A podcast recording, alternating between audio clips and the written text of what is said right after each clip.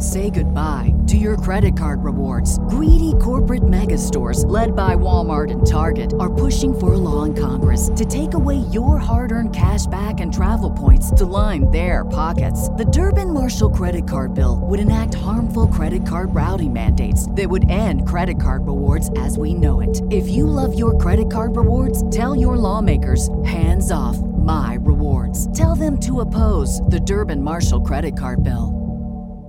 This is the smell of a warm three day old egg salad sandwich in a wimpy trash bag. Wimpy, wimpy, wimpy! Blech. And this is the smell of that same sandwich in a hefty, ultra strong trash bag with new Fabuloso lemon scent. Hefty, hefty, hefty! smell the difference? When life gives you stinky, get Hefty Ultra Strong with new Fabuloso lemon scent. It smells like clean, freshly picked lemons. So no matter what's inside your trash, you can stop the stink and smell the lemon. You know that fresh produce is the best produce. That's why at Kroger, we invest in local farmers to bring you seasonal picks that taste fresh from the farm good, like sweet corn, refreshing watermelon, and juicy peaches. So whether you're a delivery lover, a picker upper, or you shop in store, your local produce always tastes 100% fresh, or you get a 100% refund guaranteed. Kroger, fresh for everyone.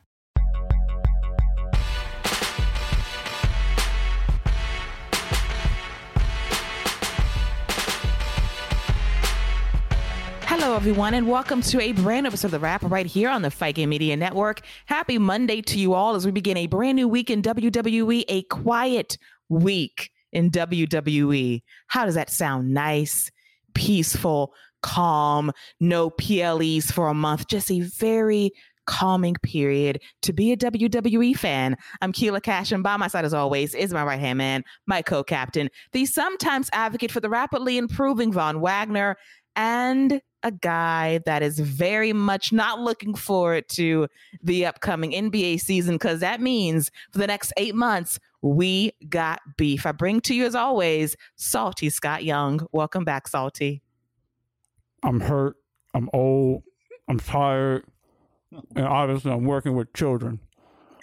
if you want these, if you want these lovely muffins, you can get them from. Hold on, let me read the package. You can get them from Baker Street's Mini Muffins. The tribal chief, my son, loves them. So, yeah, Keila, I'm sorry. I didn't. I, you know what? I meant. I went. I wanted to do the the thing big, but now I really got a muffin in my mouth. So I'm so sorry. I'm so sorry. But again, you can get those from Mini Muffins from Baker Streets.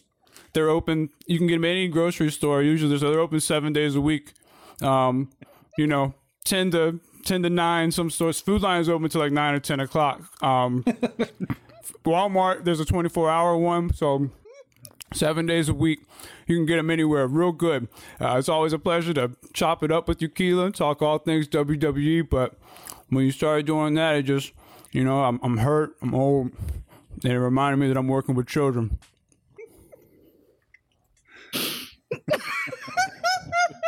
that's where I'm at with it. And uh, joining us this week will be a guest. Well, well Keila we'll get Keila later. We'll get Keila. Yeah, later. We'll, we'll, get we'll get back to Keila later. Um, Pick her up later. Yeah, we'll, we'll get back to Keila. And uh, joining us this week uh, from a fellow Fight Game member and who has been with us for a while, but really excited to have him back, Steven Conway. Welcome back to the show. Thank you so much. I'm definitely glad to be here, and I'm glad I won't have to be breaking up any fights after the scrum today. So we'll see how this one goes. Uh, I feel like this one's going to be a little bit more copacetic than what we've been seeing with the other guys this week on AEW. Those uh, those folks have a lot of behind the scenes nastiness to talk about. We get to talk about some uh, some interesting and fun storyline stuff this week. So I'm looking forward to it, and I'm glad to be back. The question I is, is have Keila never- back? There we go. Is she? Yes. Okay. Good. I just want to um, come back here for a moment because this is the first time in history I've been broken at the very top of the show. That was very good. I did not expect this. I was ambushed, to be honest with you guys. Um, the muffins, he tore up those muffins, by the way. Those muffins got a whole lot of press. I'm sure the sales skyrocketed after eating those muffins on early Monday morning. Who Like, doesn't want a wow. bloody, sweaty man promoting your muffins, huh? Gave that man fuel for days, I tell you. But um, my God. So that one took me out. Unlike Tony Khan, I would have things to say about all of this. You know, I'm not going to sit there in silence and just let him talk about my people for 23 minutes, you know, but in all seriousness, what a what a week for professional wrestling. What a week for AEW. And we got to talk about the media scrum from hell very briefly because when things happen in AEW, in some ways it might bounce back to WWE. And we had this conversation off the air a bit about CM Punk being on the shelf for the next eight months due to a torn triceps injury. And we don't know his status in AEW moving forward. The, the investigation is ongoing. And we got video testimony, eyewitness accounts of what happened in that room that night post scrum when everything went to hell. So things are very much different in WWE. Vince is gone, Triple H is in charge. And it's an issue of when the time comes for someone to make a move. And CM Punk most likely is not making that move due to many issues with Paul Levesque over the years. But we're in a situation now when your EVPs, the Young Bucks and Kenny Omega, were basically read for filth by CM Punk. And the owner of the company sat there and listened to it, did not vouch for his guys whatsoever. Your day ones that have been there for you since the very beginning of this company nearly four years ago. So you already lost one EVP in Cody this year to WWE. Now, as this thing gets settled, if suspensions are standing for now, if contracts are due in the next year or two, do you foresee any members of the elite jumping to WWE? Because I think a level of trust has been broken despite the fight. When your owner, your top guy that writes the checks, does not defend you in any way during the scrum, he sits there the entire time. And now he takes action when it's too late. So, Scott, do you foresee anybody from the EVPs possibly saying, hmm, I built something nice, but like Cody, maybe it's time to go somewhere else where I can be appreciated for what I can do besides what I've done with this company for the last three and a half years? Man, that's a that's a really tough question because you know part of me says yes because I think that's the only way we're going to get to see certain matchups is if they go there because certain guys aren't going to go and vice versa. But the other part of me is is kind of like you know we you guys mentioned it off air and I thought it was a really good point. Eight months or however long you know their suspension, six months, however long their suspension is. That's gonna that's a really long time to kind of sit back and really think about things, let things mellow out, and you know, really kind of evaluate where you are and what you want to do. And they have built this company, you know, regardless of how people feel about them, um, you know, as as as people, as EVPs, and all that nonsense. How good of a job they've done. They are the part of the foundation of this company. You know, they they have that. They they they have that to their name. And you know, I, I think that's something that holds a lot of pride. And you know, and it should. They are the first real quote unquote competition. You know, they're not nobody's driving anybody out of business, but they they are a real alternative that's on national television that gets real publicity, you know, real celebrities know about. And that's something that you really hang your hat on. And I just don't know. I don't know if you, you know, if you go to the other company that you built this place to to really be against in the first place. So that's that's a that's a really tough question. I want to lean towards no just because of the foundation that they are, their legacy of not going to WWE. Like I feel like that's something at this point that they didn't go at first is very important to them. I mean, I don't know. This is just me outside looking in. I would feel like that would be something that's important to them is I never went to WWE. I didn't have to go to WWE to be a top guy, to be a main eventer, to create a promotion. I didn't have to do that. And I, I think that's something that they kind of want to hang their hat on do you see any one of them moving?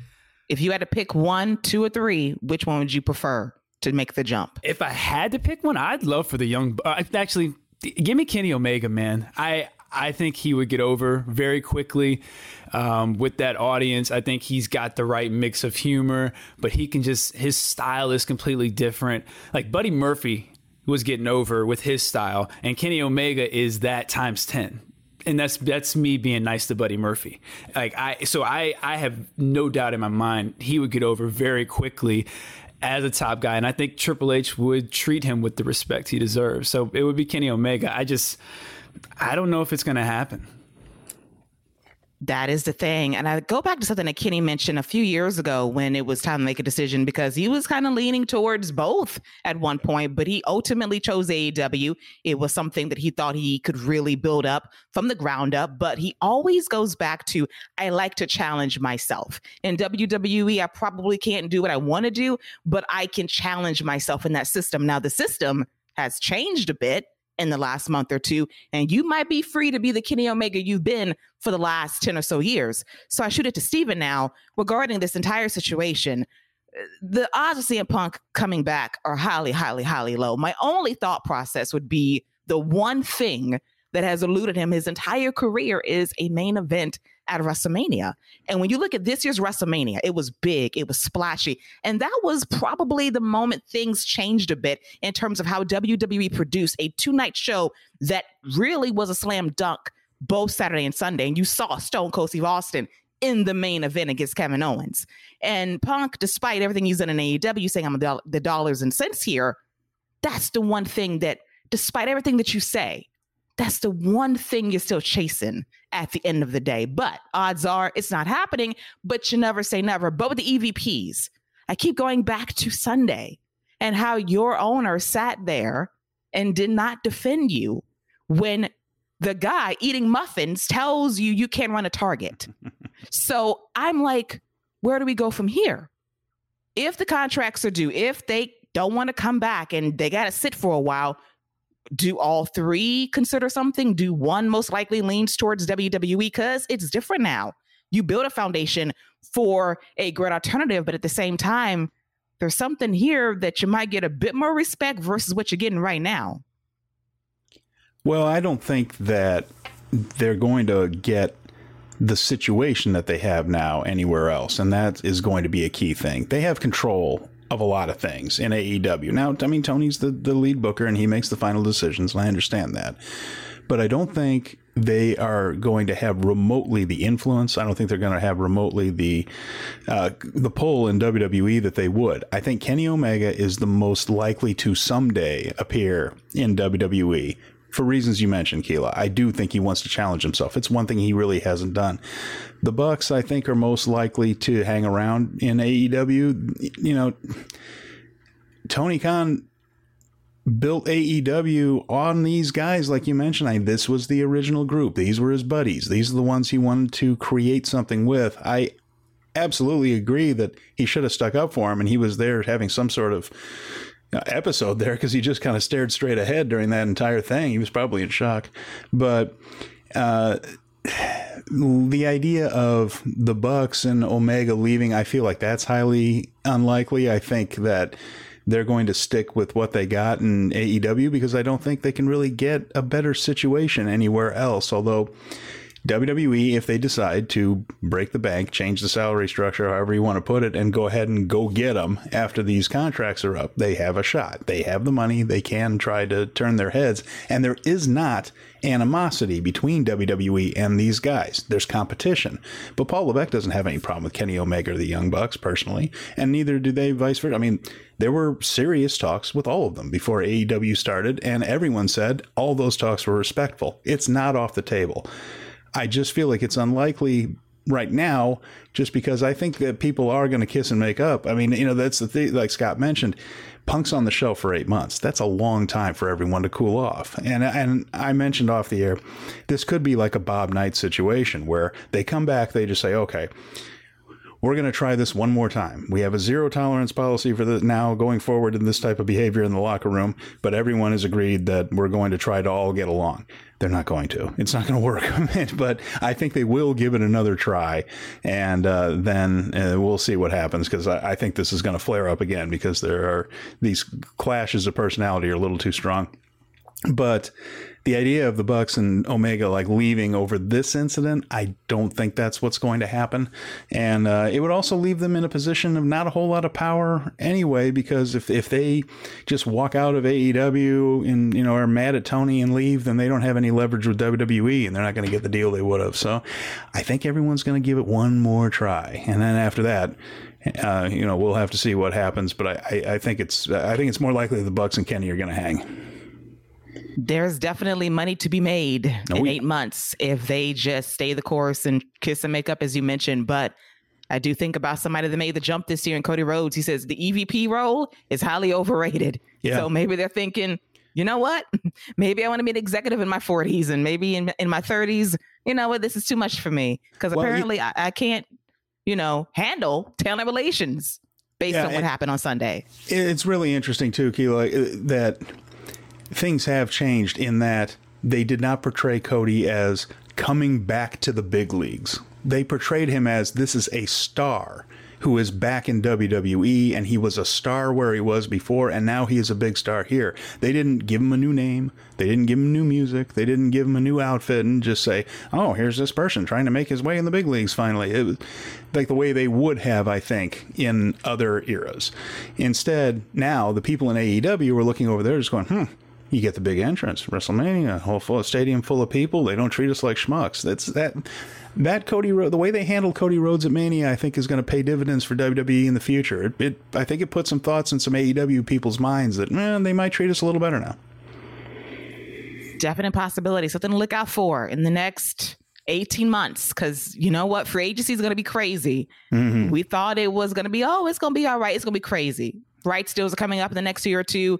People's contracts are due. It is going to be open season. It's going to be very interesting to see where people go because things have changed in AEW in some ways, trying to keep things calm and steady with some leadership that's trying to say it's all good. But a lot was exposed on Sunday that was not pretty at all. And it kind of exposed a lot of stuff that has been going on behind the scenes for a while. And it all played out in front of the world with some muffins. you can never forget it. It was a moment indeed. As we make the transition to WWE, what's going on in the E today, as we talk about what went down on Monday Night Raw right after Clash of the Castle and Cardiff Wales. And this show was good once again. And after weeks of predicting this, it has happened. Oh, Dominik Mysterio has joined Judgment Day. We have Broody, Hill, Dominik Mysterio, decked in all black. And Edge came out to cut a very good promo, the highlight of the show, in my opinion, from mic work standpoint, in that I was around Dominik since he was five years old. I know the kid very well. I stayed at his house. We hung out together, got tattoos with his dad. We're good. But at some point, you get into a grown man's business and you do what you did to me.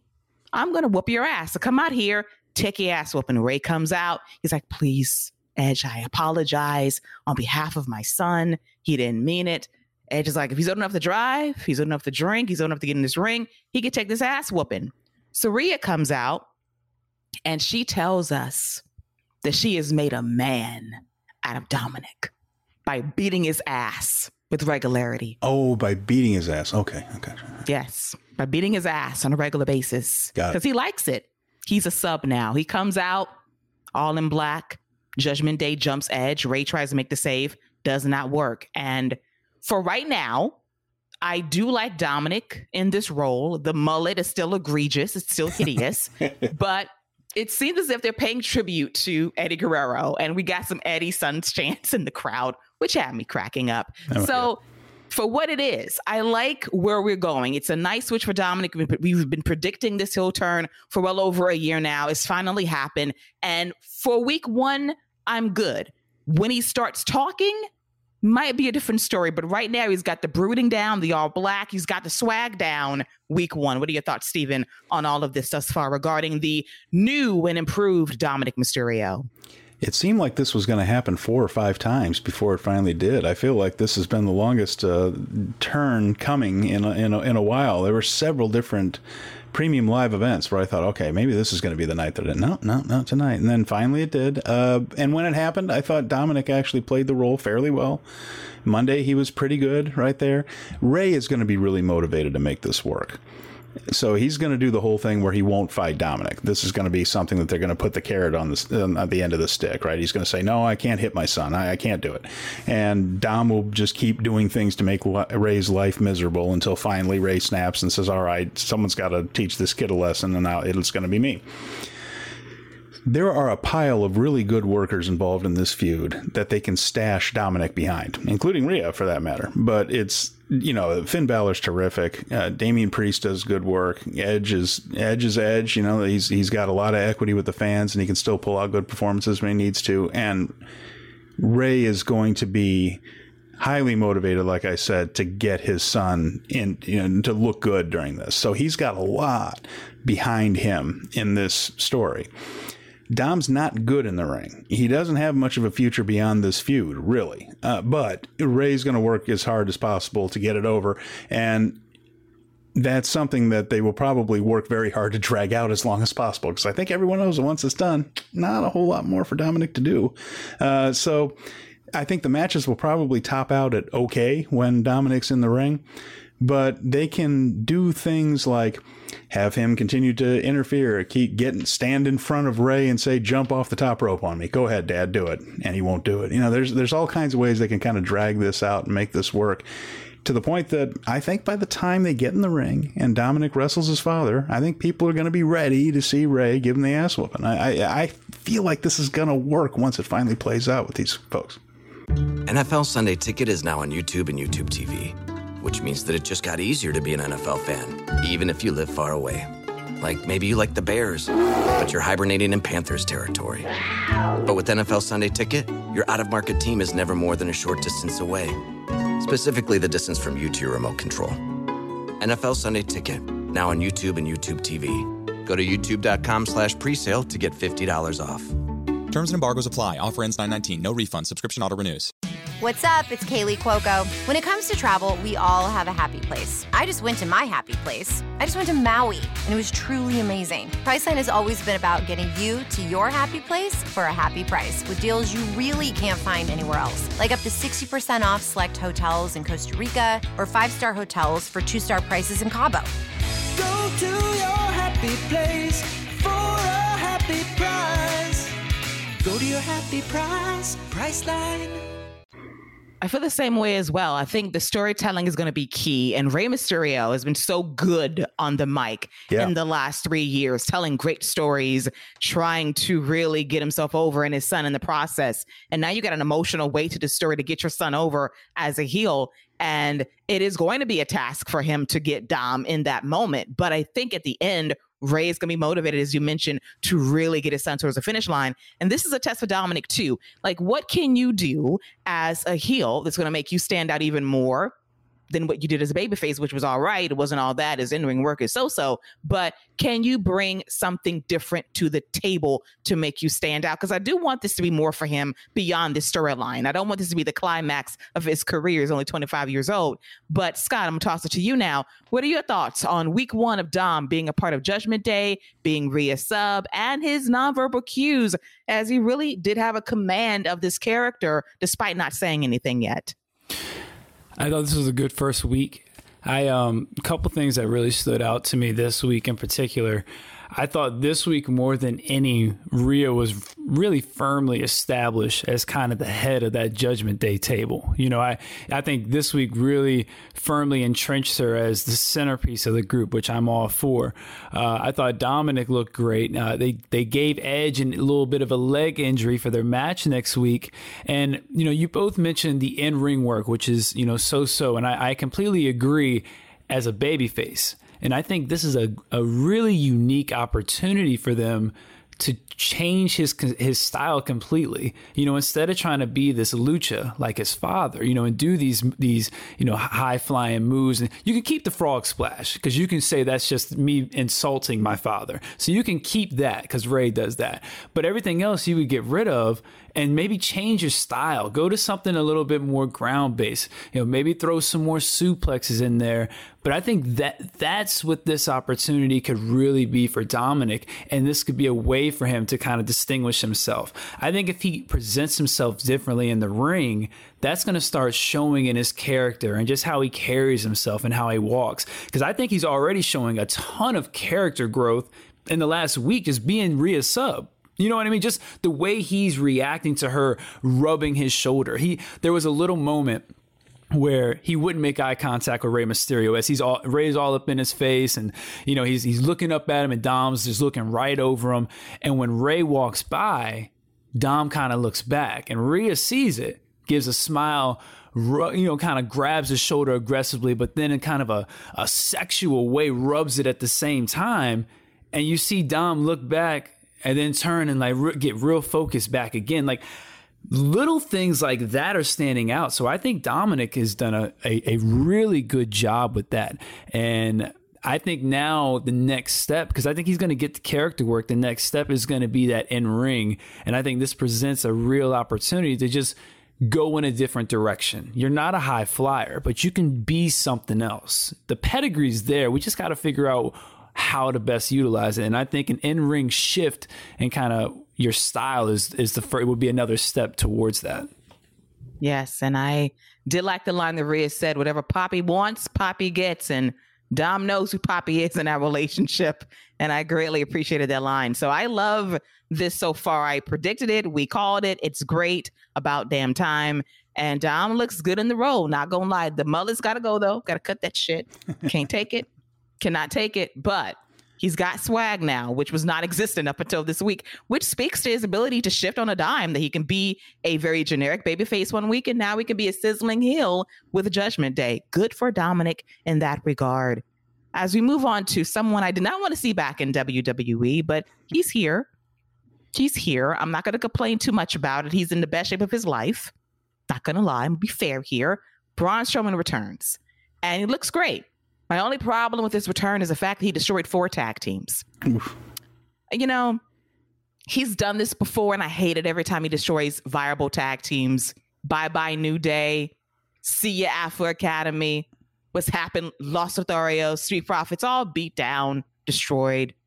I'm not a fan of it. I did laugh at Chad Gable deliberately ducking the train by Braun Strowman. That was a moment. He just fell over his feet. Like, now, Chad, you tried it. You had a receipt for him. You tried to cash in to embarrass that man upon his return, but he did okay in the end. But squashing four attack teams, I wasn't here for. It. Just beat up the 24 7 geeks. Do that. And then we could call it a day. But just don't destroy tag teams vying for a shot at the undisputed tag team titles against the Usos, presumably at Extreme Rules next month. So, Scott, what is your take on the return of Braun Strowman to WWE despite my general lack of disinterest. Well, it's that's fair, especially the way he did kind of come in and take out the four teams. Now, I, I kind of just chalked that up. You know, it was the end of a, a, long match. They they were doing big moves at that point. Braun comes in as the big bully and is like, "Yeah, you guys are all worn down. Now I can run through all of you." Um, but uh, yeah, so me personally. I I think this is a really good pickup for WWE, and here's why. Braun's not going to set the world on fire. He's not going to be world champion. He's not going to have any dominant reigns. But what he is going to be, he's going to be a great monster for heels to overcome and for baby faces to knock down. And what I mean by that is any heel that you want to get over and elevate to the main event, Braun Strowman as a babyface is right there. You see the reactions he's getting. People are excited for him. He looks great, looks phenomenal. And the reaction will translate in the ring when you get that heel in there. Same thing if you have Braun as a heel and you want to get a, you can even do Braun as a face and you want to get a babyface over. When they topple Braun, it's just going to mean something. He's going to feel that upper mid card right before main event and get all those guys that you want to get over to the main event. So I I think this is a really good pickup. It's somebody people recognize, I think the reactions he's gotten have, have spoke for themselves. So yeah, I, I, I'm all for it. All right, Steven, your take on the return of Braun Strowman to WWE. I think I fall more into Keila's uh, area on this one than Scott's because I, I'm not a big fan of this guy, but I will say that they don't really have anything else for Roman Reigns to do right now. Now, Roman's not on all the premium live events, but anymore he doesn't have to be. But he needs something to do at least until they start gearing up for wrestlemania for the rest of the year and then it'll be a couple more pay-per-views or ples whatever we're calling them these days. But uh, braun can fill that role. He's going over to smackdown as a babyface so i think that's where it's headed. Uh, it's just my guess but it's fine. He's uh, the other giants in wwe are horrible Shanky's no good. Omos can't do anything.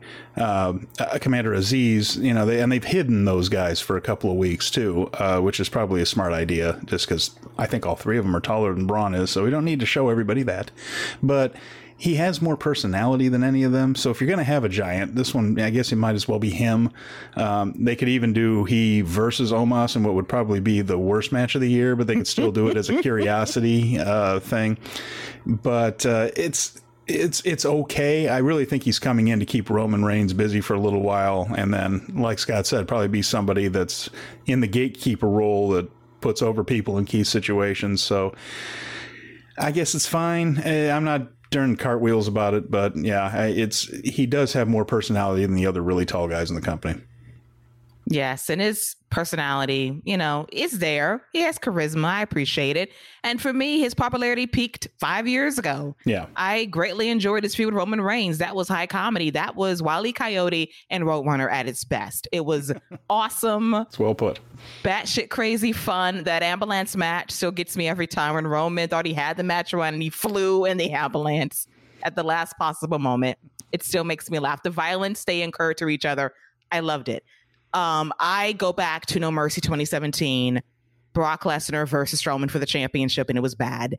And I don't know if Brock didn't feel like working that day or was oil and water, but that was the moment for me. I checked out on Strowman as a main eventer, and I enjoyed the Big Show matches too. The trilogy that culminated inside a steel cage that was fun, but he never got back to where he was with Roman and Big Show, and he got exposed via that Brock feud and his run as Universal Champion during the early days of the pandemic. Absolutely, positively sucked. So it was not the best impression he left on me upon leaving WWE over a year ago. He's back now, and they could run back Roman and Strowman one more time, but.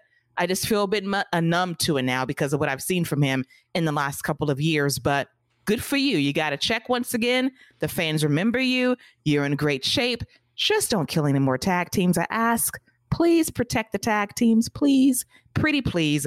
But here's a better question Why in the hell were the Viking Raiders not in this goddamn match? So Braun didn't destroy them. right. Yeah, they're being protected. See, this is like the AEW top five ranking shit that I don't like. Like, I swept the New Day, but I can't get a shot at the titles. Yeah, Yeah. no, it's, Okay. it's a great point, and, and I'm I'm actually glad they weren't because they they have to win, and you can't you can't do the Viking Raiders and the Usos yet. It's not it's not time for them to it's not time for them to take a L yet. So, what do you They're do with heels. them? Yeah, and they're all heels right now too. Right. So yeah, I'm not. I'm not sure. We're in this weird era where WWE, despite having five hours of TV a week, cannot be bothered to actually build challengers. So we have to just do. Oh, we'll just make a five way, a four way, a six way, a ten way, and then whoever gets, whoever wins, boom, magically they are the number one contenders. And we, that way, there, that that does it, right? We don't have to write stories for that. Yeah, we're good. All right, good. And uh, it's this strange thing because they actually are getting a tag team ready, the Viking Raiders, and they've looked better. But uh, yeah, no tag team because they're the only tag team that holds any titles is also a heel. So I don't know what they're doing. And then they can't be in the. They can't. They should be. Uh, contenders for the tag team titles, but wins and losses in WWE still don't quite matter in the way they should. Yeah, that's the case. Of WWE logic not working for me, and I'm just like, oh, I get it, I do, but damn. Just trying to make it make a little bit more sense for the viewer at home when you see four teams that have all lost recently try to get a shot at the tag team titles, which they will lose, by the way, at Extreme Rules, but that's neither here nor there. As we move on to Kevin Owens and Austin Theory got his first name back last Saturday at Clash of the Castle. Austin Theory had a night on the microphone. He caught Clash at the Castle Crown Jewel. That was something. And then, you know what? I have to give him credit because he made up for it by saying, you know what? I got knocked out on Saturday, so I have no memory of what happened. So I'm hmm. confusing everything. So that is a sign of a guy that I fucked up, but I'm acknowledging it by making sense of it. So I respect the fact he stumbled, got right back up, and regained control of that promo. Kevin Owens, great as always, calling out Theory. Theory's shit talking has gotten much better. I feel as if he's getting a bit more comfortable in this role because up until this point, it was like a walking troll face meme. Didn't care for it that much. As I slowly claim him as being from Atlanta, slowly but surely, he's getting there with me. But this match, I thought on Monday between the two was very good.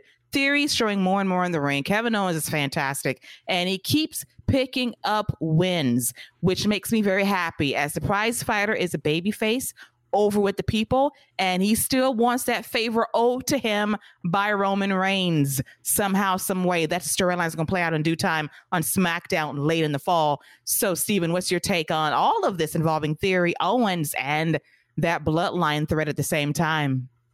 I think Kevin Owens is clearly headed towards some sort of clash with the bloodline. I, we're gonna, I think we're gonna talk about it a little bit later when we get to what Sami has been doing over on SmackDown and how that's all going to play out. At least I'm hoping that that's the way it plays out. That we see some sort of alliance again between Kevin and Sami. But Kevin's terrific he can handle a long match like Austin with Austin Theory. Austin Theory is good athletically. Kevin Owens is the guy that can carry him through and tell the story. And in other people's hands, a very long Austin Theory match doesn't quite work as well as it did here. Now, Austin Theory's not bad, but it's a little gutsy to put him in there for almost a half hour, unless it's with a guy that's as skilled as Kevin is. And uh, that was a lot of fun to watch. It was a good match. It went through a couple of commercial breaks, but didn't feel like it dragged at all. And the talking was terrific. And, and, since they are basically stretching a two hour show into a three hour show with Raw, that's how I've kind of felt in the Triple H weeks. The, and we haven't had all that many weeks of the Triple H era here yet, but so far it feels like it's a two hour show that they stretch into a three hour show by talking a lot. And, um, these two were able to carry it and this was a good segment and uh, i think that it kept the show the show didn't feel like it was dragging i enjoyed it yes a very nice match to win about 20 minutes to promo was nice as well, despite mm-hmm. theory malfunctioning a couple of times, but it happens to the best of us. So, Scott, what's your take on the segment and match between Owens and Austin Theory? I thought it was really well done. Um, Austin Theory, when he was out there by himself, you mentioned he he he just struggled. You know, he coughed it up a couple times, messed up. But I think when Kevin Owens came out there and, and confronted him and called him out, I thought when he went back and forth, that's when he really shined. And I think he's always kind of shined when he's been able to play off of somebody. So I, I think that's something Austin Theory is really going to have to, especially to be a top guy, you're going to have to go. I mean, that's just what WWE does. You're going to have to go out there and sell a match. You're going to have to sell yourself without having somebody to always ping pong off of, you know, and I think because once he has that, he's good. Because everything in the ring, he's solid. He looks great. Um, that that steel step spot where he threw Kevin Owens, excuse me, head mm-hmm. first into the steps, that was great. That looked that looked great. Um, they had a, a, really fun match. I like that Kevin Owens brought back the pop up power bomb. It wasn't for a two count. Instead, it just set up the stunner. So now you essentially can have two finishers, which I'm all I'm all for. I think every top guy and girl should have a secondary finisher that actually finishes matches. So I, I loved all of this. You know, WWE does this with their money in the bank guys. They, they they do this all the time. They lose all the way up until right before they win. I don't think he's going to beat Roman, but whoever that guy is that does beat Roman, that's who I would be worried about Austin Theory beating. That is a concern. Cody, watch your ass next year, son. watch your ass by July 2023. if you're the champion, you know, Austin Theory might be coming for you. It's Atlanta versus Atlanta, and I'm torn between no, I'm not. I'm going are with you, Cody. Are please. you torn? Oh, wait a minute. Hell wait a no. Minute. Yeah, yeah, Hell no. Quite a revelation there, Keila Cash. wait, a, wait a minute. Cody, reparations, Cody Luther King. Are you seeing what's going on in the other company when my man leaves? Are you now, seeing? Listen, you know I was lying. I didn't know. It's no contest. I thought, you know, sometimes I got to test my people here. And make sure we're listening. Uh, yeah. Yes. Like I said, I'm torn. Like, what? Wait a minute. Scott was, he was appalled. Like, you're all torn? All shook up. And I like Austin Theory. I'm a big Cody- Theory guy.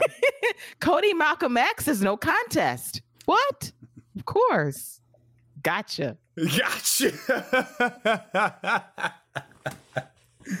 Listen, muffins, I had to get you back for that one. So Sure that. had to sell it just right. I might open the show with that every week. A different food. You know what? Yes, a different food group, different pastries, bakery items.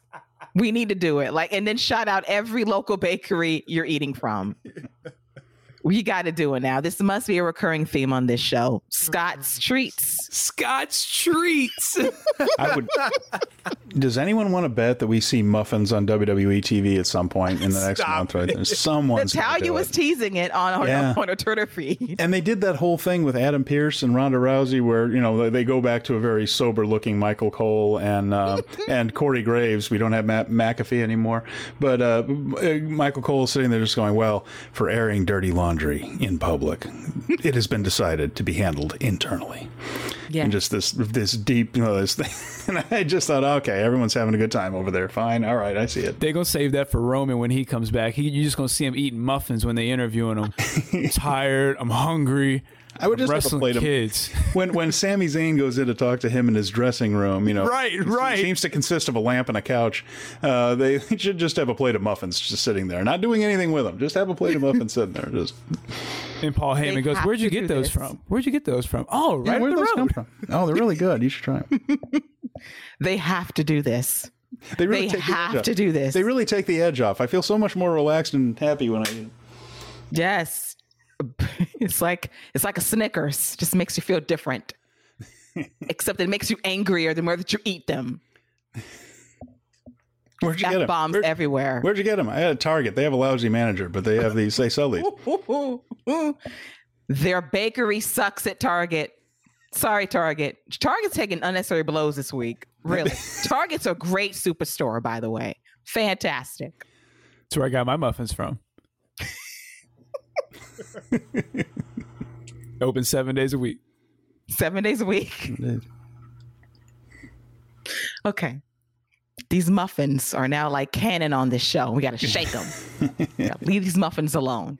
As we transition to Scott's favorite subject, the the guy, and you can hear it. You hear this. The hands rubbing together. He's Yeah. excited because once again, four star Miz. And I should preface this by saying four star celebrity match Miz. Okay. Lord. Let's be fair here.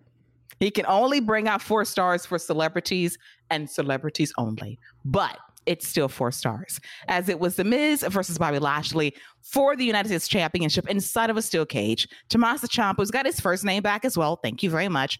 He was out there causing trouble throughout this entire match, attacking Bobby Lashley's arm. He was blocking Lashley from getting out the cage, beating him with the steel chair, slamming the door in his face, causing all kinds of trouble. The perfect distraction and interloper at ringside. But ultimately, as The Miz was slamming the door into Bobby Lashley's face repeatedly, hit a skull crushing finale for a near fall, he is going to climb out of the cage, but in a great shot of cinema.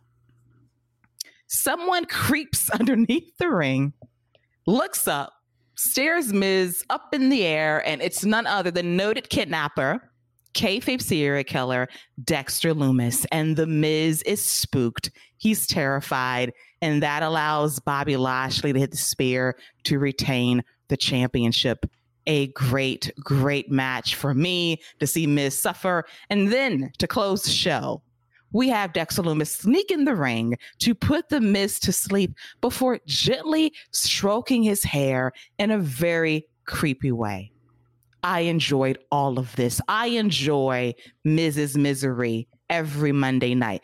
And he plays it so well because he will not go into detail as to what's happened to him. So he gets kidnapped one week. The next, the guy sneaks in his car, and we don't know what's going to happen after that. And now this week, he gets put to sleep and his hair stroked by Dexter Lumis. I'm intrigued by this storyline, and I need Maryse to give us a blow by blow account of what the hell is going on with her husband, Scott. What is going on in your bedroom when he comes home on the road after whatever he's doing with Dexter Lumis? So what had happened was when Dexter Lumis kidnapped him, right? He sat him in a chair, had him tied up, and made him watch his rookie years worth of matches. Talking about Mike's, he made him watch his own rookie years worth of matches on a loop, um, and uh, so you know, there's that. Um, a couple things about this segment. I got a, I got a great camera angle, by the way, on Dexter Lumis I mean, I, I gotta ask, who was up there? Strapped up holding that camera the entire show holding it for that for that one shot. I, I gotta know. Did he climb up there? Like what a shot right there. Um, secondly the match itself bobby lashley. I love lashley. I think he's great. My man decided about halfway through the match yeah this arm injury that you guys tried to do beforehand that won't be affecting me anymore at any point for the rest of this match and we got another 20 minutes to go. I mean, god dang, Bobby, you started suplexing him and tossing him with your left arm. You started show. I mean, really?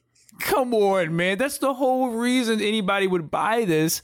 Like, I, I'm, you know, that's that's just me, man. And I, you know, I, I get it. Everybody gives it an extra two stars because Miz gets speared. You know, Miz don't need the extra two stars because he already at four automatically when he steps on. So he don't need the extra two stars. That's all I'm saying. But the match was fine. I like Bobby Lashley getting another main event win. One thing that somebody pointed out on Twitter, I don't know who it was, um, there was a scream mask in the stands while Dexter Lumis came out, and apparently that is the same scream mask that Indy Hartwell debuted on NXT with. So Hmm. I, I I don't know who pointed it out on Twitter. Uh, you know, I, I probably give him credit like I did my muffins, but I I don't know who it was. But yeah, I, I, I saw that and I thought that was a very interesting thing if it plays out because it's it's pretty random for a, somebody to wear a scream mask in an arena. Because I'd be weirded out if they were sitting by me. Yes. Ghostface still does things Right. to me, and I'm not a, a big fan of that, you know. and I apologize spoiling the end of Scream 5 earlier this year. Doobie dead. I got to bring it back up. I'm sorry. Again, again, some people have not. I forgot, and you just brought it back up. See, we would have been good. Beef. That's beef. Well, listen, the episode is in the archives. Pull it up. Doobie's dead. My apologies. I'm sorry. He died. He got stabbed. Oh my gutted like a fish. Sorry. Oopsie. Sorry, but that's a good observation. I didn't even notice that. So if that's Indy Hartwell, one step closer to the return of Index, and I, I honestly am looking forward to Index and Dexter versus Miz and Maryse just for comedy purposes. It ain't gonna be a four star match, but I will be highly entertained because Indy and Dexter will bring the funny somehow, some way. So, Steven, what are your takes on this main event and Dexter Lumis continuing to make the Miz's life a living hell? Well, Triple H seems to have always believed in Dexter Lumis, made him a big part of NXT toward the end of his run there. And that was the whole Index storyline, which went for months and months. He seems to really dig this character. He's clearly putting it over strong on Raw. If Index comes in, that's when the act is at its best. So let's do everything at its best. She's terrific as a, a talker and in these skits. She's, you know, she really does excel in that in that way. So, uh, you know, if they were going to go with against Miz and Maryse on that, it's a good use of everybody's talent probably, and then hopefully just a quick match. You know, something very basic there, but. You know, I'm, I'm intrigued by one of the other side of this thing, which is Bobby Lashley, who needs a feud, and and you know he's a guy that's got the U.S. title and doesn't seem to really have a beef with anybody on the entire show at the moment. He kind of needs one uh, with Roman not on every show. That U.S. title and the man who holds it, in this case Lashley, should be the focal point of Raw a lot of weeks, and I guess it was. It was the main event. It was a title match, uh, but it, it does feel strange that Bobby really doesn't have a storyline, mu- much of one going right now. Uh, so, uh, you know, this is obviously all about getting to Miz and, and Lumis, which is fine. But uh, I think uh, we, need, we need to get Bobby something to do, don't we? Agreed. I feel the same way. He's like a side piece of this feud, which isn't good. He needs another opponent heading into Extreme Rules. I think this should be the last week he's away from Miz, Ciampa, and Loomis for a while, as they got to build people up for that championship. You putting you're putting some respect and prestige back on this title and the champion, but you do need challengers that are going to elevate Bobby and this title as well. And hopefully that happens in the next in the next few weeks or so. Yeah, they need something going on because I mean Gunther's doing a good job on SmackDown with that Intercontinental title. We're going to talk about all that, but and uh, and Lashley certainly has the capability to do that with the U.S. title, but he, he right now doesn't have a dance partner. And you know, if needs one, if he doesn't, if he doesn't have anybody planned, you don't have anybody ready for him. I think shifting the Judgment Day and that kind of story to him, and letting letting Finn or Damian go after that title, and you know, letting Bobby still have a meaningful match because those would be two meaningful matches for that U.S. title, especially with Judgment Day running rampant out there. I think that's that would be a, nice segue while you're building somebody up because you can't just throw anybody out there to Lashley right now because Lashley Lashley's on a different level when it comes to crowd reaction and just how people perceive him just from the entrance going. And Keila, by the way, I'm glad I, I, I remembered that. You know, we we always talk about how NXT 2.0 likes to sexualize the women and shoot them from the from the ground up. Well, we do that with Bobby Lashley a lot too, you know. And I, I want to, I want to get some outrage from my gentleman too. I want, I want to give him that same type of. Why, why are we sexualizing Bobby Lashley, shooting him like that? Y'all ought to be ashamed of yourselves. I get it. It's after ten o'clock. I get it. Horny hours plus one. I get it. But still, come on, guys, be respectful. On a platform, no less. Let me set this platform, platform so you can objectify me. Oh, Look at my spotlight on my him. abs, my ass. Look at that, Bobby just being just a piece of meat out there for the world to see. I do agree. Horny hours at ten forty five is a bit much for me, but hey, gotta do what you gotta do to keep the ladies and the and the fellas in some cases tuned in to Oh, he Monday looks Night great. Raw. He looks great. He looks great. No lie, he is in incredible shape. He has reversed aged for the last fifteen years. Yes, yes. How old is how old is Bob? I mean, he, he would look great if he were 23, but how how old is 45, 46 years old? he? Is damn near It's my age. That is still moves really well. I mean, he's got Yes. great Yeah. burst. Like when he when he bursts, he's got great burst, man. Hmm. Vertical leap still there. He's ridiculous. no, yeah, he's tremendous. You go, Bobby Lashley. You go, boy. Now, speaking of 2.0, it's now time to talk about NXT 2.0. As Tuesday, we celebrate. Do we really celebrate? Yes, we do. We will celebrate the two. we will celebrate the one year anniversary of 2.0. And Scott and I have been working together for almost a year now. We've watched the majority of NXT 2.0. We have witnessed the lows, the, the lowest of lows and the highest of highs. And on my own show, I mentioned that by June 2022, this show would be in a better place. And I was right at the end. We are much better than where we started. We're trying to figure things out. The show is not as green as it was in the very beginning because green leading green was not going to lead to good television. But during this year of experimentation, we have discovered some diamonds in the rough. Bron Breakker, Diamond Mine, Tiffany Stratton, Tony D'Angelo, just to name a few. We got NXT UK integrated on the show as well. Shawn Michaels has executed a vision for this show that is more in line to what he really wants in his professional wrestling versus what Vincent, Kevin Dunn, and Bruce wanted for the last six or so months up until the switch up in the last month or two. I'd be remiss not to mention Carmelo Hayes and Trick Williams as well. You have so much talent that will actually get a fair shake on the main roster when the time calls for it. But there's still work to be done. But I love the improvements made to this show in the last year or so. So, Steven, I'm going to let you go first with this. Can you go into some of your highs and lows of NXT 2.0? And where do we stand today as we celebrate one year on Tuesday? We're definitely in a better place. I, I do agree with that. I think it's a time for the term that the term that of the, the this era in WWE, which is cautious optimism. So I feel like we have that. There were some failures, definitely.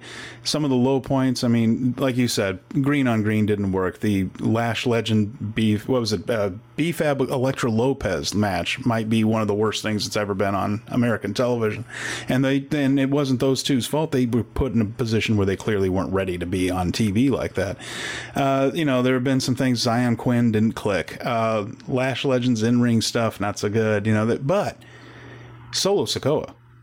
absolutely deserves the spot that he's got. We're going to talk more about him a little bit later. Zoey Stark, I think, is really good, and she was starting to get a bit of a push before 2.0, and then got hurt unfortunately and things. But I think she's very good, and there are other people who are developing and still has a lot of potential. I think I think uh, Bodie from Chase U has a lot of potential in the ring. Uh, Charlie Dempsey, William Regal's son, pretty good. There are a couple of people who need to lose bad gimmicks. Uh, Wendy Choo, her she's a good athlete and she's a decent worker. Uh, if her, but her, unfortunately, her gimmick is that she's drowsy. Uh, the, uh, we have Tony D'Angelo, who's doing a really bad ethnic stereotype and dated and stupid, but that guy is pretty good at what he does. Carmelo Hayes is probably one of the 10 best workers in the entire damn company, any brand. So there's a lot to do here. Uh, Pretty Deadly, I think, have been really good in their time there. So Roxanne Perez, another person who I think is going to make it. Nikita Lyons, I think, is going to make it. Uh, you know, and so there's a lot of good there's a lot of good there to go with some of the people that didn't quite pan out, but that's always going to be the case when you're doing developmental. It's research and development, and not everything ends up going to market. So the thing is, they have something obvious with Bron Breakker that he's he's cooled off a little bit, I gotta say, but it's he's still doing fine as champion. He still shows a lot of fire, still shows a lot of charisma. And I think I, I, I think and I hope that we're winding down soon on Mandy Rose. Not that I think Mandy Rose has done a bad job. I'm just not really sure what more they get out of having her as the champion at this point. She's not the person that's gonna carry someone to a great match. That's just not what Mandy does. She's a good personality, but I think we've kind of run the course on that. So I'm, I'm curious to see, and hopefully that they kind of move on to that to somebody else to get a run. And then you can bring Mandy Rose back to the main roster. She's got the cachet of being a long term champion in the face of a division for on a show for a year. Uh, so I'm looking forward to see where they go with that. I think that will help the show a lot if they go in a different direction there. Just because I think the act is about done with Mandy there, uh, and she's done she's done good, decent work with it. So yeah, I mean, you have Bron, who I think is going to be a star on the main roster. There are other people that are going to be stars on the main roster. There are people who are having pretty dang good matches on that show once in a while too. So it's greatly improved. At first, when 2.0 came in uh, under the Bruce Kevin regime, it was pretty painful. I think it's in better hands now, and I think as fans, I look forward to as a fan, I look forward to Tuesday a lot more than I did 10 months ago, more than I did, a lot more than I did 10 months ago, more than I did six months ago. And it's, it's just something that now I think, well, NXT, that, that last uh, Worlds Collide show was pretty darn good. Uh, you know, it's it, cautious optimism. Same here. And the one thing I hated about 2.0 was everybody had a side job. Yeah. Because professional wrestling wasn't enough. We had Duke Hudson running a poker room. Tony D'Angelo's a mafia boss. That's Bruce. And that's, that's Bruce. That was so 1992 superstars, Yep. and that was the early days The wrestling plumber, hated. the wrestling garbage man, the wrestling accountant. Oh God, yeah, that is that is Bruce. Kiana James is apparently a part of the glow wow hybrid of having an accountant job. She's good at it. I will say that she is committed. I do love her commitment to this character, which isn't easy to do. We had horny hours for months at nine o'clock. We've kind of cooled down on that now. No more swap and spit with Persia Pirotta and Duke Hudson, who I miss, by the way. I miss Persia. Hire her back, by the way. Yeah. She has potential. Call her, call her up, just saying, rehire her. But I I don't miss all of that crap from the early days of 2.0, but I do love where we are now. I used to read Tiffany Stratton for filth in this show, and now I love her. Don't ever rock those braids again, sis, but we're good. Okay, that was the one demerit I have on your ass. Von Wagner, a man that we have dedicated shows after, a man that we have an award named for via the WRAP Awards. He has improved. Amen. We are showing him love eh, because he's figuring it out. And that's all we want for the people who are trying to find their footing. We're rooting for you. We're going to get in your ass sometimes because we want you to get better. We're not blaming you. We're blaming people pushing you on TV before you're ready. But Von Wagner, sir, you have improved. You're figuring it out. Andre Chase, Chase U. I think it's one of the greatest goddamn concepts WWE has done in a really long time to commit to a fake school with a fake curriculum, with a fake crowd, with fake everything, but it's so authentic. And he's over as a guy that can really work as well. And I just love that you see the potential of people coming into their own. The Creed brothers, from day one, I saw it, they're still green, but they're captivating to watch. Damon Kemp, another guy we talked about recently, he's coming into his own. You see the pieces falling into place for a lot of people on the show. Lash Legend, very green still, but her and Pretty Deadly, a great combination. Fallon Henley, she stands out. I don't care much for Brooks and Dunn, but they I they fine. Daisy Dukes are gone. But all in all, I feel as if we're in a better place versus where we were six months ago. So, Scott, what is your thoughts on NXT 2.0 year one? So I loved everything you both said about the youth movement and kind of, um, you know, what they've done with that, the guys and girls who are ready and whatnot. I kind of want to come at it from a different angle perspective in that I think with this version of 2.0 especially in these later that second half of the year especially and with you know a couple exceptions beforehand but I think it's really been able to reinvigorate some main roster people. You brought up Mandy Rose. Before that, she was, you know, Sonya Deville's tag partner. Right. You know, she was the other she was just the other partner in Fire and Desire. And now she's a dominant champion on the NXT brand who can have good matches who you can rely on in the ring to have good mm. matches. That's because of the work she's put in at 2.0. Let, uh, us not. Let's not. She's not tearing the plate. She's not tearing houses down now. Let's not. No, she, she's not tearing the house down, but she she is more than capable of having a good match, which is more than what she was doing beforehand. And she's and you know outside of the last couple matches with Mika and, and, and Blair, she's not like been working with world class talent in NXT 2.0. So I think we credit has to be given to her for improving and really coming into her own. And that act, that toxic attraction act, is a main event act that they've been able to groom and they've been able to get ready down in 2.0. Dolph Ziggler. Nobody cared about Dolph Ziggler. He comes down to 2.0. People are like, yo, let me check and see what's going on it didn't turn out like we wanted it, but the intrigue was there. Apollo Crews, that guy, nobody's cared about that guy that much until he went down to 2.0. Ricochet came down and had a great match. I, you know, when these guys and girls are coming back down, Doudrop came back down, got a nice victory for once. Like, well, you know, after she got pinned, I'm not even going to talk about what happened with Casey and JoJo and Doudrop, but it's just nice to be able to see the main roster people come down and mingle with these guys and girls. Even Natalya came down and got a hero's reception, and I, like that means like that matters and makes them bigger deals than what they really would be on the main roster. So I think it's also added something to the main roster where you can bring guys and girls down and it feels like a big deal. It's worth mentioning too, by the way, Cora Jade has actually improved as a heel, but she's done better as a heel than I thought she'd be. Mm-hmm. That's fair enough. But yeah, and it's, you know, like I said, Mandy, the, the, the, toxic attraction thing came right out of the late 90s. That's another Bruce thing. It's like, hey, we'll have hot girls and then the teenage boys will tune in, forgetting that they have smartphones and don't need to watch TV to see hot women anymore.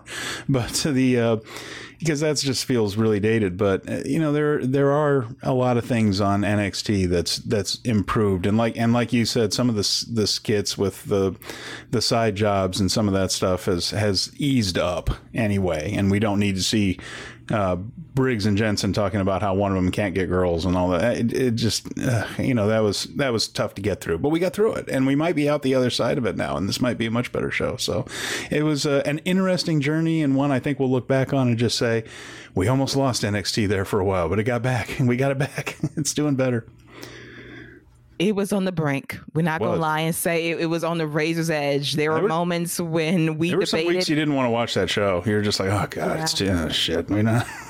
Scott and I did a committee vote. Do we talk about NXT this week? it came down to it. We want to cut the we wanted to cut this show from our list of topics, but it's gotten better. And I think, as we always said, that when they first made the switch to 2.0, are you doing too much? You're leaning too far in one direction and not enough in the middle of embracing the hybrid of having your veteran talent working with the greener stars to get them over and not having all green people all the time, not knowing what the hell they're doing and who I'm going to blame the trainers, Vince, Bruce, Kevin, Sean. I'm blaming all of you for putting this shit together, Yeah. but never figured it out. And it goes back to what NXT is supposed to be. What Paul Levesque has denied for a very long time. This is ultimately at its core developmental. And for a time when it was black and gold, it was the indie darling under the WWE umbrella. And it was cute, but at the same time, you were suppressing your developmental process. That it was all about the names you could get on your shows and not the people you were building up with very few exceptions, like a Bianca Belair who was able to creep through that door when it was all so indie heavy. It was great, but you were stifling the people that were in there for years working to get to TV. Now you got the pipeline via Level Up, via the return of the Coconut Circuit, thank God, and now via this show to get people primed for the main roster once again. Yeah, that coconut circuit's a big deal. Getting those reps, that's going to be a very big deal to these folks because having your awkward phase is in pro wrestling when you're just learning where your feet are supposed to go and how to, you know, and how to get your body in position and all that doesn't need to be happening on national television. And now it doesn't necessarily have to. No, it's not the finishing school now. Like, no need to do that. We don't need to see the greenness. Keep that off TV, preferably on the road and or NXT level up. So all in all, NXT 2.0 is in a much better place than what it was a year ago. And still, to this day, a highlight will always be the index wedding when Dex threatened to cut everybody with that axe if anybody objected to the wedding. Still love it. All time classic. And now it is time to talk about Friday Night SmackDown going down live from Seattle, Washington. The first WWE show in Seattle in over three years. And this crowd was hot. They were hyped. And Sheamus, my lord, this guy finally getting the flowers he deserves. It happened at Clash of the Castle, an epic battle with Gunther. And to know the power of that match, anytime Gunther and Sheamus shared airspace face to face, these fans were ready for a fight. They were ready for a battle. And I lived. Sheamus was so over with the people and like it's built up equity. You want to cheer the guy because he's been putting in fantastic work for the last f- five or so years. And now he gets to show out his baby face, whoop ass accordingly. And I now want a best of seven series with Gunther and Sheamus. How badly can you beat the hell out of each other? But all in all, the six man tag team match was flipping fantastic. I loved it. Pete Dunne working like Pete Dunne, not so much like Butch looking like Pete Dunne, hair down, gear up, Imperium's back together. Giovanni Vinci's here. We got Ludwig doing his thing, Gunther being the man. My only weak link in this crew for both teams is Ridge Holland because, dude, I try with you. I try to forgive and forget. But when you drop my man Ludwig the way you did hmm. on his knee, I was about to fight you. So you need to be very careful how you handle your opponents. My God, please be careful. That's all I ask. Otherwise, a really fun way to kick off SmackDown. What are your thoughts, Scott, on Sheamus, despite losing, having the best week ever? I thought it was a really good match, really fun match. And, you know, if you didn't know any better, the way you've seen all these six mans, you would think Triple H is about to introduce his own set of trios titles. I mean, good Lord, what's going on with all these these trios all of a sudden popping up everywhere? Um, uh, but but I, the match was the match was great, and Ridge was actually somebody I wanted to touch on because you brought him up and you brought brought up that spot, and you know I don't know if Mar- if if, uh, if tried to you know do a too much of a double jump or Ridge just tossed him too hard or whatever, but I think if these six continue to work together and just interchange matches and whatnot. I think this could be really good for him specifically to work with all of these guys and to be in this group with Sheamus and, and, and Butch or Pete Dunne is going to help him anyway. But to be able to work with with Gunther and Ludwig and Giovanni, I think that's that's what you want for him. That's what you want for a big guy like that is to be able to work with them. He doesn't have to, again, everybody doesn't have to become a main eventer. You want them to, but they don't have to be. If he could just be a solid big man who you can put in a tag team or just be a heavy, that's what you want. And that's that's what you want to get out of this, especially working with guys like that. On the flip side, great job giving Giovanni a win, especially after introducing him. That's a Triple H thing. Because yeah. because I, I almost guarantee Sheamus would have pinned uh, Gunther on this episode tonight if Vince was still booking this because then it would have set up the rematch because you got to pin the champion to get the rematch. I love that they gave Giovanni a big win here. Sheamus was, you can still get Sheamus to that match, even though I don't know if I want to go to that because I think the way the crowd is reacting to it, I might hold off on that, and I, I might let Sheamus go after Roman. Man, I when you got the mm. crowd like that, you just just run with it. Just go with what you got working. You got your three on three. You got your six man. You got people who can. That's a tag title match, something different for the Usos to work with. So, you know, you can go back to this match with Gunther, and but you can go back to it anytime, and you're going to get this electricity. You're going to get this magic because people know what you can get. So I say hold off on it, especially since you just gave Imperium a dominant win. I say you let Sheamus go after Roman next, especially the way the crowd is with him. Agreed. I would love to see it as well. Sheamus is so over right now. You can do whatever you want. Universal Championship Intercontinental title, he would be over no matter what. And every time he was in the ring with Gunther, it was special. And that really speaks to how great their match was at Clash at the Castle. That when you're just standing there face to face, they want you to fight. And it's a special feeling and Sheamus getting that love as a baby face, I think he'll be what number two or three behind Drew McIntyre when it's all said and done. And I would love for them to, be, to I would love for them to be a tag team as well at some point. They would be a badass crew as baby faces. Got that a couple of years ago during the Thunderdome era. So Steven, what are your thoughts on Sheamus having a great week despite the L and having the six man tag? We were so over in Imperium being Imperium on the main roster as we might be teasing some trios titles, which at this point would not shock me because we are getting very faction heavy in WWE once again. Yeah, it definitely feels like a lot of factions going on. And it, it does seem like there are a lot of options going forward with these six. And you have Imperium, really, Ludwig Kaiser and uh, I keep wanting to call him Fabian Aichner or Giovanni Vinci. I got to get used to that one. Uh, they were one of the best tag teams in the entire company when they were in NXT. They were absolutely wonderful together, and they went right back into it. Which you know it hasn't been all that long, but they slid right back into their rhythm, and uh, that was really gratifying to see. Gunther and Sheamus at Clash at the Castle is a classic. It was fantastic. Keep in mind, Gunther and Pete Dunne had one of the very best matches in NXT UK history. When Gunther took the title off of him, there are just a lot of places to go, and it reminds you that it seems like anytime Gunther has a good story and gets to a big match, it's a classic. Remember what he did with Ilya Dragunov over on NXT UK, and it, if you give him the chance, this guy's going to come through. He's a special character. He's a special worker, and you've got a lot of people there that he could bounce off of and people could bounce off of him. And it, it all the fans just get into it because it is so believable because it's more real than a lot of matches are. These guys really are beating the living hell out of each other. Sheamus is of course perfectly capable of handling all that and giving it all right back in a believable way. You have no trouble seeing the damage on each other's uh, these guys chests and and you have no trouble believing that they're in pain and that they're fighting through it and then everybody relates to that that's what we want to see so great work by everybody involved. And I think they are being smart in that Sheamus and Gunther only got to each other in a couple of ways during that match. They are kind of holding off on it. And I think they will be smart and say, we're just not going to do this week after week after week.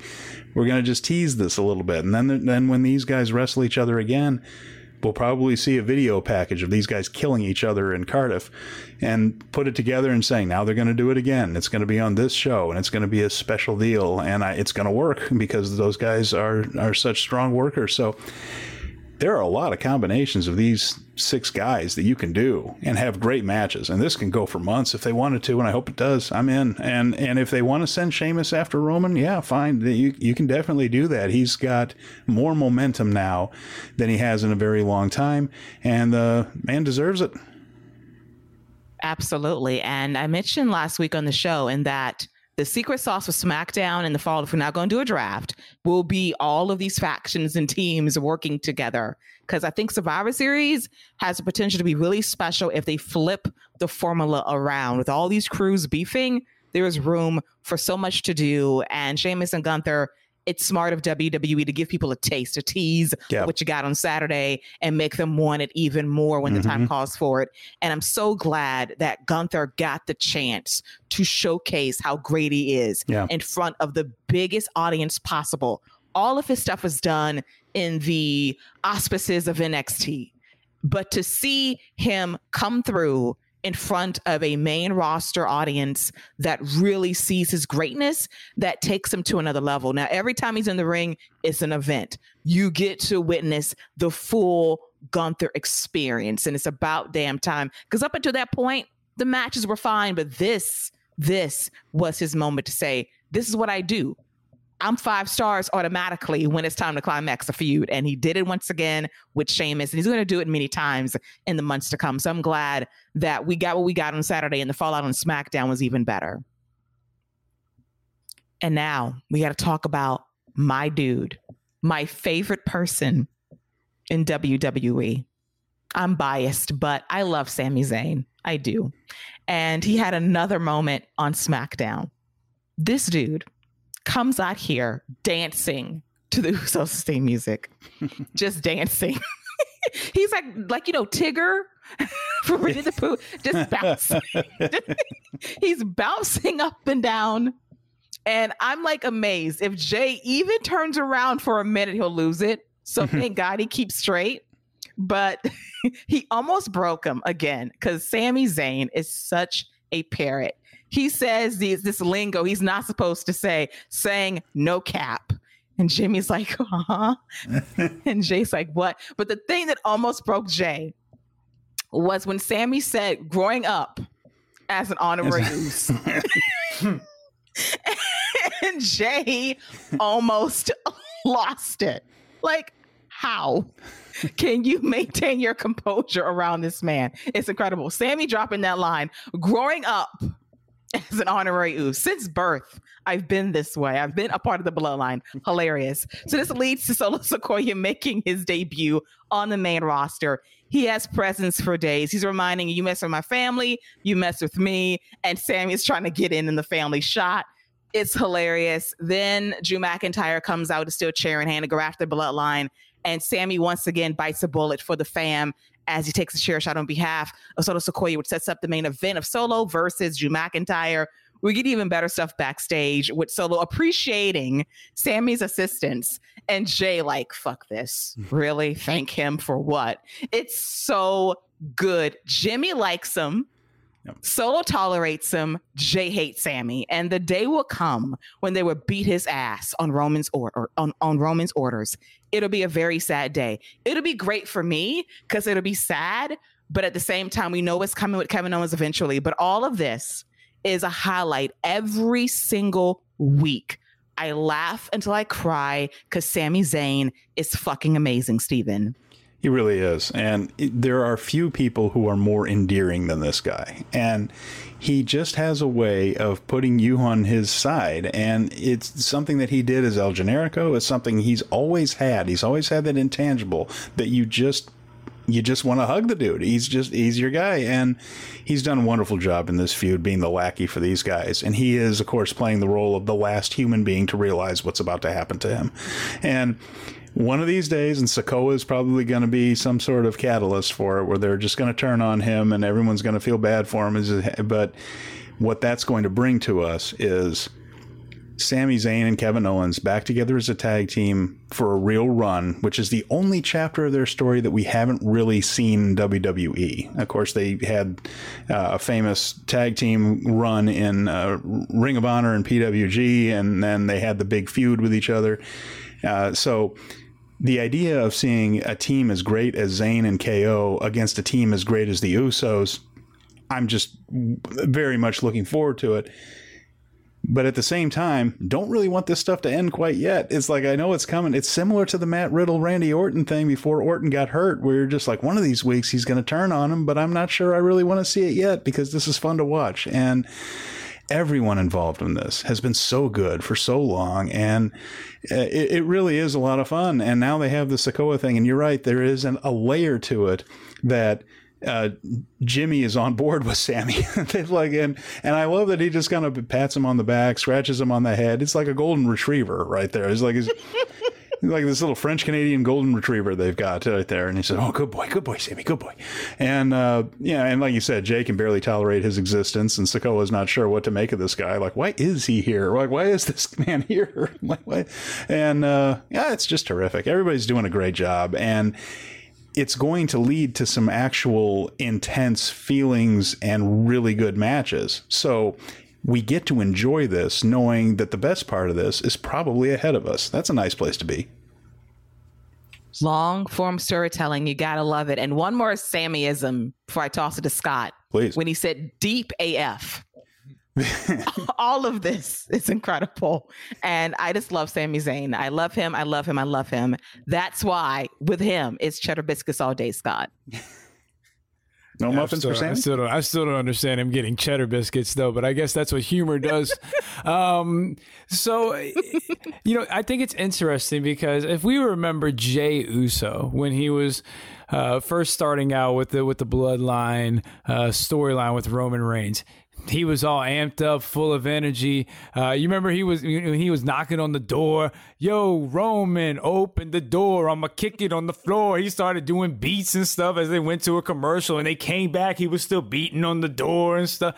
he had all this. He was Sami Zayn. He yeah. was that mm-hmm. guy. And he remembers how Roman Reigns would just look at him with disgust, like, yo, what the hell is wrong with you?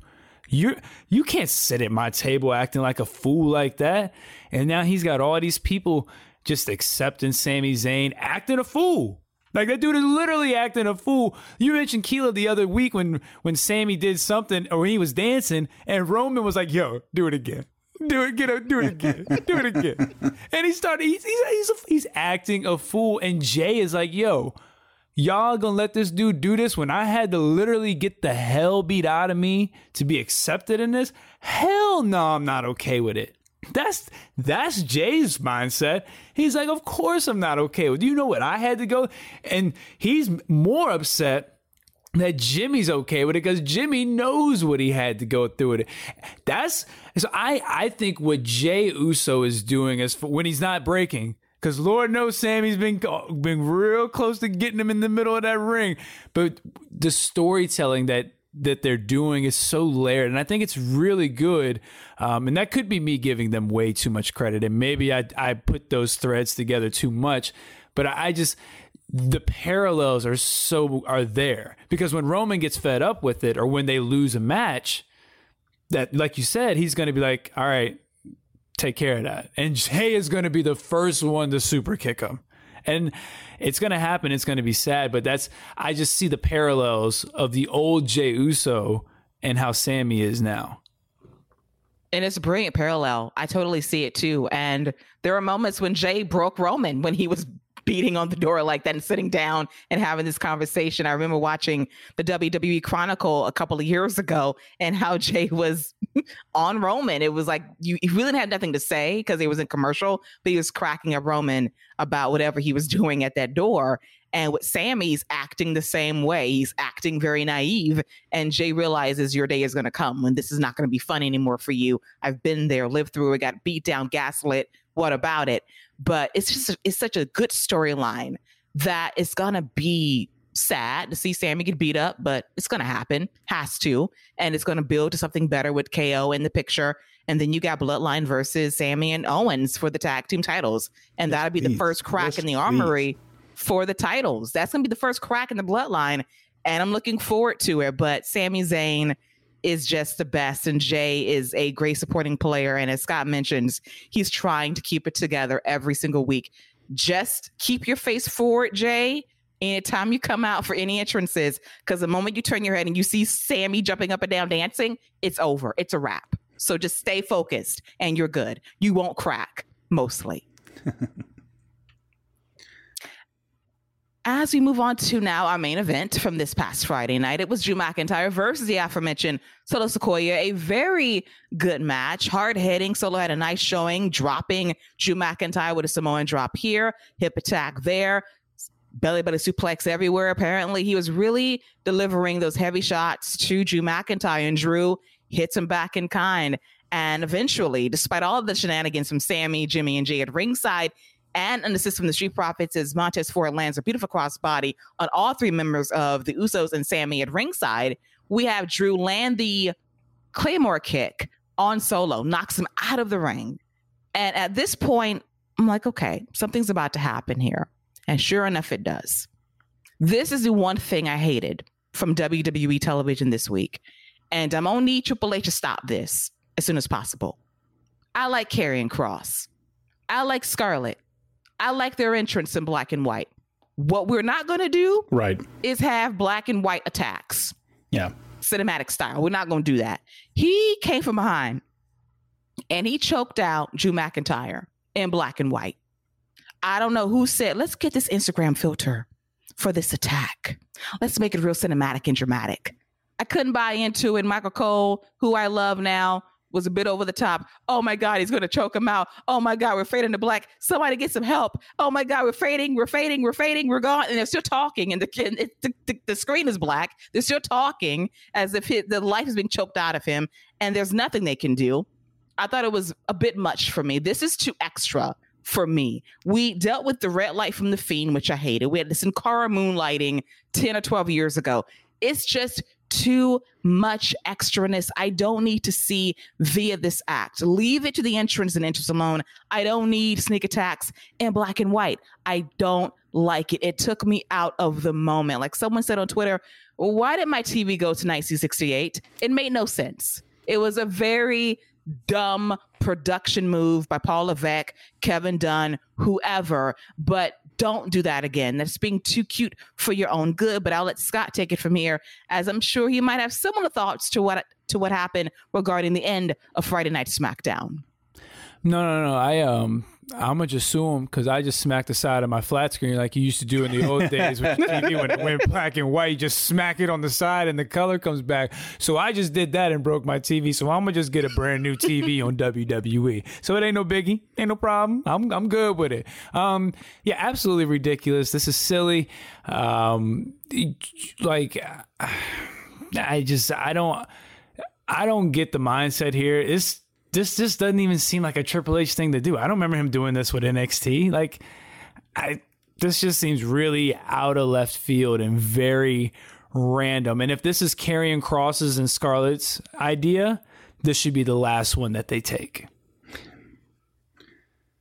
Yeah, I mean, it did come off very, very silly, and and the thing is too about the chokeout, and I know that he, the Triple H, just like Lumis, he always believed in Karrion Kross, pushed him to the moon in NXT, and uh, he likes him a lot more than I do. Like I just didn't. I thought that he was just okay in NXT, and this thing, like, it's just a chin lock.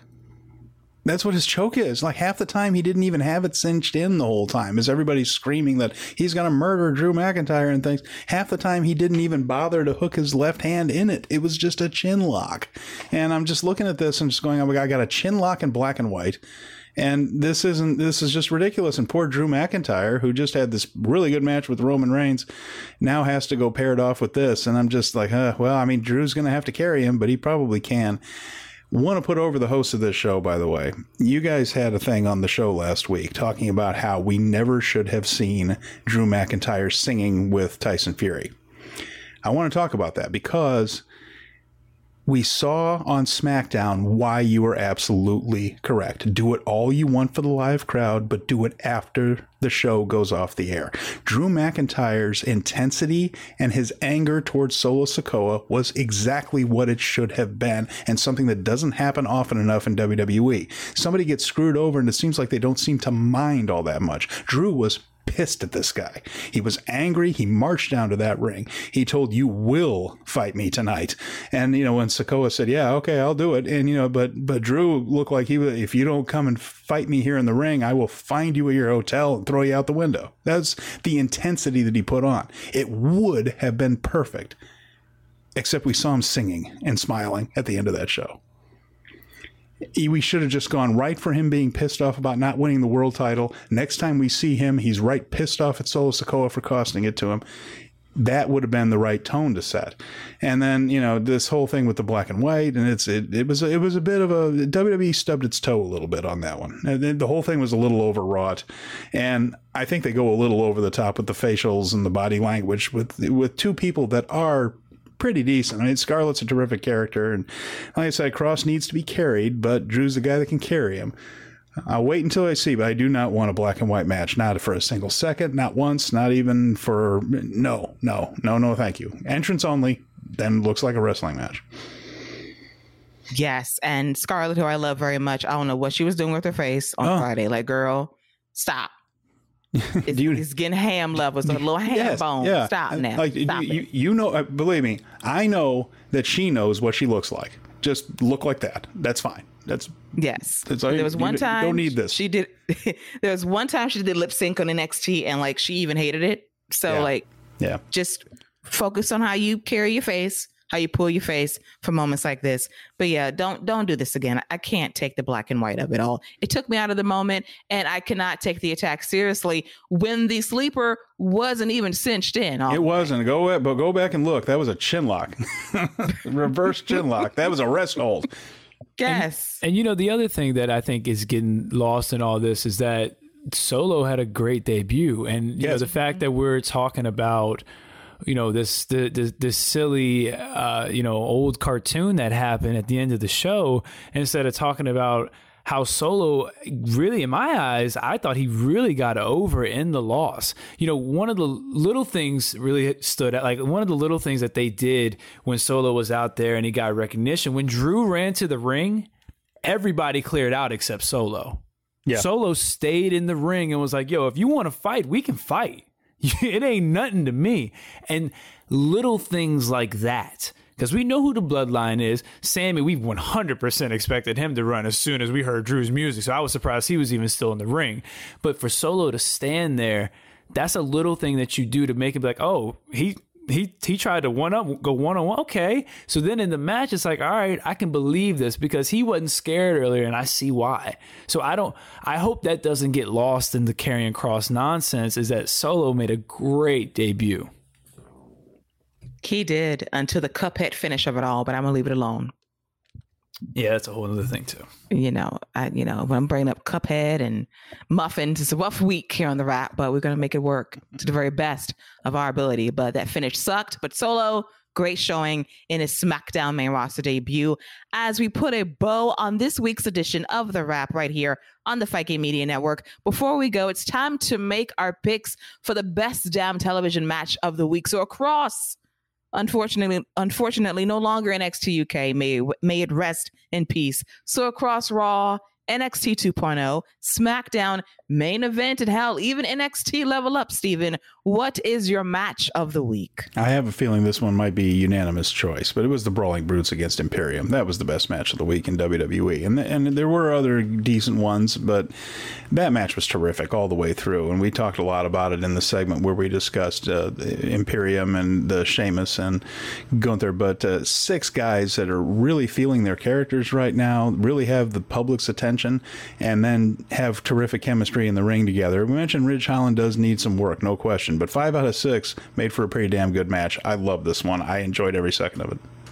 It was so good. And in honor of our OG member of the Fight Game Media Network family of the WRAP, Paul Fontaine, to Michael Cole, we don't call them the Imperium. no, that's true. I don't know where the Imperium came from, but in my streets, we call them Imperium. So, Scott, your pick for match of the week from WWE. Uh, well, first of all, it is Michael Cole. I wouldn't be surprised if Michael Cole also says the Migos. Um, I um you know, I, I agree. Even though the Sheamus, the the Brutes versus Imperium, is that their is that their official name? The Brutes. The Brawling well, Brutes. Not it should be. The Brawling Brutes. Oh, okay. All right. Cool. Um, I so I'm gonna pick a different match just to just to be different because you know that's just me. Um, Nathan Frazer versus Axiom. It was a very enjoyable match on 2.0. I, I thought it was very good, nice blend of styles, and you know I haven't seen a lot of Axiom or A Kid, but it was probably one of my favorite matches of his that I've seen. So that's a, another enjoyable match if you've already seen the the uh, the Brutes and the Imperium six man. So I would check that one out too a very good match on 2.0. I love Axiom. I just miss a kid and that the mask he can't emote and it's killing me. So just can we ditch the, the superhero mathematician please and bring back a kid for this? I'm just saying Triple H, Shawn, Vince is gone. Just get rid of this. Otherwise, a fine pick. I will go with the six man attack from SmackDown as well, but honorary mention to the reinvigorated rebirthed, reconstituted Steiner brothers and from a Bron Breakker and Tyler Bate. Really good. They were a great tag team mm. on NXT versus Gallus. And I would love for them to be a tag team on a regular basis. I would actually take two belts Breakker right now. They were that good on Tuesday. I was very impressed with Bate and Breaker as a tag team on 2.0 hey man, go ahead and just check out 2.0 from this week because Roxanne and Miko was pretty good too. So, mm-hmm. I mean, uh, 2.0 was a, a, good a good show this week. I know we didn't break down the matches because we just talked about the year and stuff, but a really solid couple hours of wrestling. Yeah, and, that, and you, you, hit it on the head. It was good wrestling. The, the storyline, they almost took a week off because most of the show was really just giving people that job done uh, that did jobs on uh, Worlds Collide wins back. So it was a little bit of like, okay, a little, you know, you didn't win the women's title, so we're going to put you over Roxanne Perez in a good match. You know, Tyler Bate, you lost, so we're going to put you over in this one and things. So there was a lot of that in this one, but the action was terrific. Yeah really, really good week for WWE in terms of some good matches across all three shows, really, as we wrap up this week's edition of The Wrap right here on the Fight Game Media Network. I want to take the time to thank Steven and my co captain, Scott, for always chopping it up with all things WWE. Yeah, and I also want to, uh, again, I want to thank Baker's Treats for, uh, for, for the blueberry muffins. Again, any Target, Walmart, Food Lion, open seven days a week. They're not Chick Fil A, so they are not they are not closed on the Lord's Day. So the seven days a week, go get your Baker's treats. well, I appreciate you having me on again. I always enjoy it. Pause. For one second because you did not just name drop Food Lion on this show. Listen, we done talked about Red Lobster, Food Lion, Baker's Treats. I mean, come on, are you surprised? I could have brought Food. up the Aldi. Oh, the oh, light. When HEB and Kroger and Hey, how about a Publix while we at it? Albertsons? Food Lion, sir. I mean, I got one of those too, but they expensive, you know? Better have your MVP card. I am done now. I'm finished. Find me on Twitter at Need for Marvel vs. DC. That's the number four. and he would shout himself out afterwards. okay. So that's it for this week. Um, I'll be back next week. There might be a surprise or two coming your way. Um, brought to you by Food Lion, apparently. I don't know if they sell muffins or other baked goods. I don't know, but um, that was a way to end the show in a way I did not expect. So for myself, for Steven, and for Food Lion Scott, that is a wrap on all things WWE. Take care. Everybody in your crew identifies as either Big Mac Burger, McNuggets, or McCrispy Sandwich, but you're the filet fish Sandwich all day That crispy fish, that savory tartar sauce, that melty cheese, that pillowy bun. Yeah, you get it every time. And if you love the filet of fish, right now you can catch two of the classics you love for just $6. Limited time only. Price and participation may vary. Cannot be combined with any other offer. Single item at regular price. Ba da ba ba ba.